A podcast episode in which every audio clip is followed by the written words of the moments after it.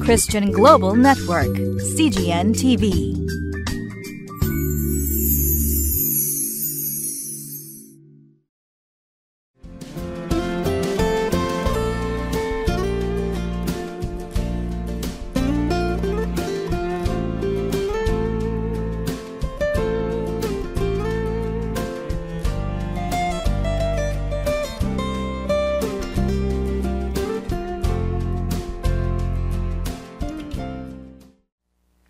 皆さんご機嫌いかがですか？リビングライフの時間です。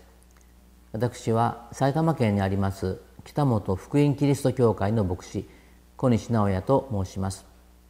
今日も皆さんと共にリビングライフのテキストを用いながら聖書の言葉の素晴らしさを共に味わいたいと思います。今日は4月12日日曜日。今日聖書の箇所は列王記第1の6章14節から38節までです。リビングライフのテキストのタイトルには私の心の死聖状を輝かせるためにはという言葉が記されています。この言葉が何を意味するのかこの御言葉を通して共に学んでいきたいと思います。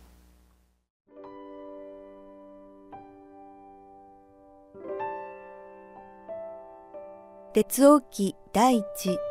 六章十四節から三十八節。こうしてソロモンは神殿を建てこれを完成した。彼は神殿の内側の壁を杉の板で張り神殿の床から天井の壁に至るまで内側を板で張った。なお神殿の床はもみの木の板で張ったついで彼は神殿の奥の部分20キュビトを床から天井の壁に至るまで杉の板で張った。このようにして彼は神殿に内道、すなわち死聖所を作り上げた。神殿、すなわち前面の本堂の長さは40キュビトであった。神殿内部の杉の板にはひょうたん模様と花模様が浮き彫りにされており、全部杉の板で石は見えなかった。それから彼は神殿内部の奥に内道を設け、そこに主の契約の箱を置くことにした。内道の内部は長さ20キュビト、幅20キュビト、高さ20キュビトで純金をこれに着せた。さらに杉材の祭壇にも純金を着せた。ソロモンは神殿の内側を純金で覆い、内道の前に金の鎖を渡し、これを金で覆った。神殿全体を隅々まで金で張り、内道にある祭壇もすっかり金をかぶせた。内道の中に二つのオリーブ材のケルビムを作った。その高さは十キュビトであった。そのケルブの一方の翼は五キュビト。もう一方の翼も五キュビト。一方の翼の端からもう一方の翼の端まで十キュビトあった。他のケルブも十キュビトあり、両方のケルビムは全く同じ寸法、同じ形であった。一方のケルブは高さ10キュビト、他方のケルブも同じであった。そのケルビムは奥の神殿の中に置かれた。ケルビムの翼は広がって、一つのケルブの翼は一方の壁に届き、もう一つのケルブの翼はもう一方の壁に届き、また彼らの翼は神殿の真ん中に届いて、翼と翼が触れ合っていた。彼はこのケルビムに金をかぶせた。神殿の周囲の壁には、すべて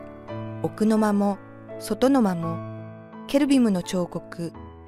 夏目ヤシの木と花模様の彫り物を彫った。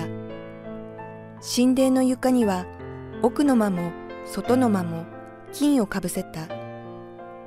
彼は内道の入り口をオリーブ材の扉と五角形の戸口の柱で作った。二つのオリーブ材の扉である。彼はその上にケルビムの彫刻とナツメヤシの木と花模様を彫り、金をかぶせた。ケルビムとナツメヤシの木の上に金を伸ばしつけたのである。同じように本堂の入り口にも四角形のオリーブ材の戸口の柱を作った。もみの木の二つの扉である。一方の扉の二枚の戸は折りたたみ戸。片方の扉の二枚の戸も折りたたみ戸であった。彼はケルビムとナツメヤシの木と花模様を彫り付け、その彫り物の上にぴったりと金を貼り付けた。それから彼は切石三段、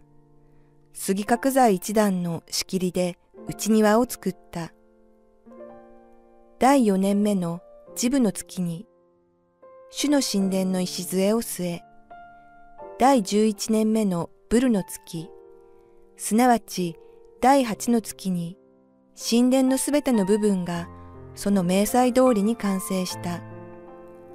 これを建てるのに七年かかった。今日の聖書の箇所は旧約聖書の列王記第一六章の十四節から三十八節までです。この辺りではこの旧約聖書のこの第一列王記五章以降ソロモン王が神様のために神殿を築くというそのことが書かれているわけですけれどもこの14節にこうしてソロモンは神殿を建てこれを完成したとあります。そして15節からこの神殿の内部の様子のことが細かく記されているんですね。この神殿というのは岩を切り出してこのそれを積み上げて建てられた建物ですけれどもその内部ではこの岩が見えないようにこの壁にはですねこの聖書を見ますとこの15節を見ると内側の壁は杉の板そして神殿の、えー、この床にはこのもみの木の板が張られていたとあるんですね。でこの、まあ、当時の建物としてこの建物の中にこの板が張ってあるというのはそれだけそれだけその高級な家ということになるわけですね。これはもうあのずっと後の話なんですけれどもあのハガイ書という預言書があるんですがこのハガイという預言者はあのこれからこれよりもずっと後でこのユダヤ人たちがバビロンに補修のために連れて行かれてそれが終わって帰ってきた時ですよね。その時に、まあ、もうこの神殿は壊されていたんですけれどもその時に人々が神殿が壊れているのはそのままにしておきながらこの自分たちはまあ、割といい家に住んでいたっていう箇所があるんですね。でその時にその状況を見て神様がこういう言葉を言ったんですね。この神殿が廃墟となっているのに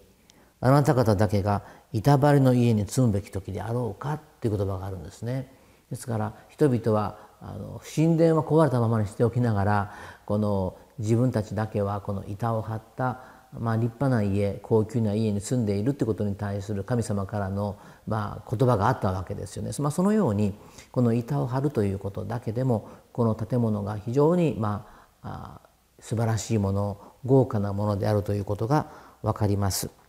けれどもそれだけではなくてこの建物は、えー、この20節を見ますとこう書いてありますね。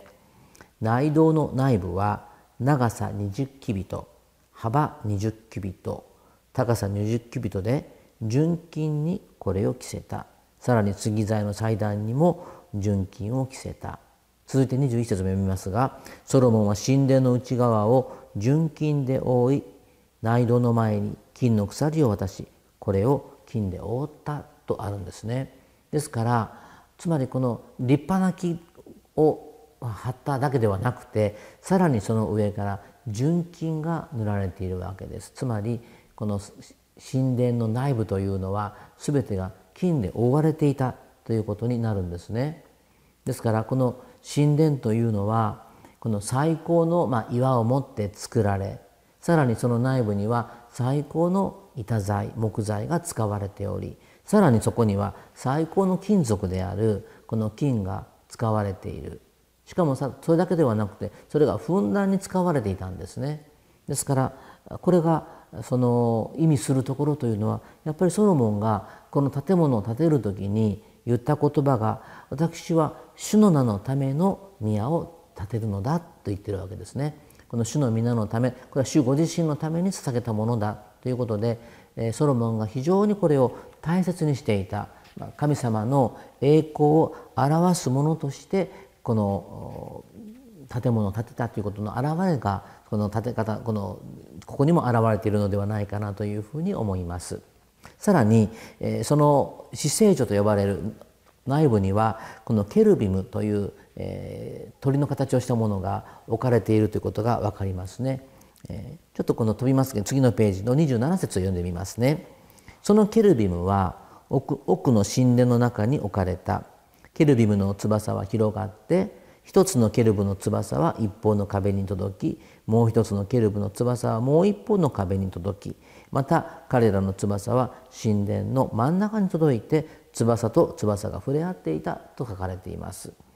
えこの、えケルビムこれはあの一通になっていますのでケルビムというふうに呼ばれますけれどもこれはまあ見つかいのというふうに考えられていて聖なる場所を守る働きそういう、えー、働きをするものだというふうに考えられていたと思います。というのはこのケルビムというのは、えー、例えばあの創世記の3章にも出てくるんですがあのエデンの園で、えー、アダムとエバが神様の掟を破って結局神様にこのエデンの園から追放されますね。その時にこの神様が追放した時にエデンの園の東にケルビムを置いたと書かれているんですね。それは主の園を守るためのものであったと思うんですが、まあ、そのようにしてこの神がおられるところを守るものとしてこの神殿の死聖所にはこのケルビムも置かれていました。さらに32節を見ますと2つのオリーブ材の扉である。彼はその上にケルビムの彫刻と夏目足の木と花模様を彫り金をかぶせたと書かれています。これはこのテキストの解説にありますけれどもテキストの82ページにありますがこの夏目足というのは平和と繁栄と勝利を象徴するものであるとまたこの満開の花は満ち溢れる生命力と栄光を表すものだというふうになっていますね。まあ、このようにこのソロモンが建てた神殿というのは非常に豪華なものでありまた輝いたものでありまたそこには神様のさまざまなこの、まあ、清さあるいは尊さ力強さそういうものを示す、まあ、そういう、えー、場所でしたからそれはまああの一つの建築としても非常に素晴らしいものであったと思うんですけれども何よりも神様が住むのにふさわしい場所としてその建物は建てられていたと思うんですね。でこのことは私たちの信仰生活とどういう関係があるのかということを考えるときにこの新約聖書のこのこれは第一コリントの6章なんですけれどもそこにはこういう言葉があるんですね。あなた方の体はあなた方のうちに住まわれる神から受けた精霊の宮である自分の体を持って神様の栄光を表しなさいと書いてあるんですね。まあ、今日のリビングライフのテキストには私の心の死聖所を輝かせるためにはとあるんですがつまり私たちは神様から信仰を持って神のことされた時その時から神様は私たちを買い取ってくださってもはやもう私たちのこの体も自分のものではなくてこの、えー、第一コリントの言葉によりますと神から受けた精霊が住む神殿宮でありますよ。だから体を持って栄光を表しなさいと言われているんです。ですから私たちも自分自身も神殿であるということを忘れないで自分の体が自分のまた信仰生活が神様が共におられるのにふさわしいものかどうかそういうことそれを考えることが大切ではないでしょうか。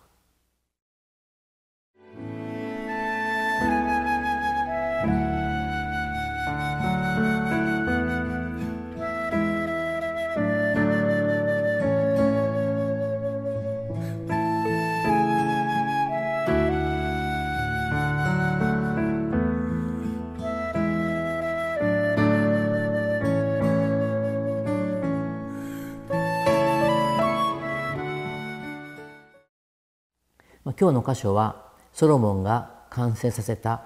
この神殿の内部がどれほど栄光に満ちた輝いた素晴らしいものであったかということが書かれているわけですけれども先ほど申しましたようにそのことは今の私たちにとっては私たちの体も神様のこの精霊が住むべき宮であるということを覚えて本当にこの自分自身の体あるいは生活そのものが神様の栄光を表すにふさわしいものかどうかということを今一度吟味することが必要ではないかなそのようなことを教えられました。それではお祈りをいたしましょう。恵み深い天の父なる神様今日はソロモンが建てた神殿の素晴らしさ神様の栄光を表すにふさわしい建物であったことを教えられました。新約聖書の第一コリントには私たちの体私たち自身が精霊の住む宮であるということが教えられています。どうか私が私たちが自分の体また自分の生活を通して神様の栄光を表すことができるそのような生き方ができますように神様が助け導いてくださるようお願いをいたします。救い主イエス様のお名前を通してお祈りいたします。アーメン。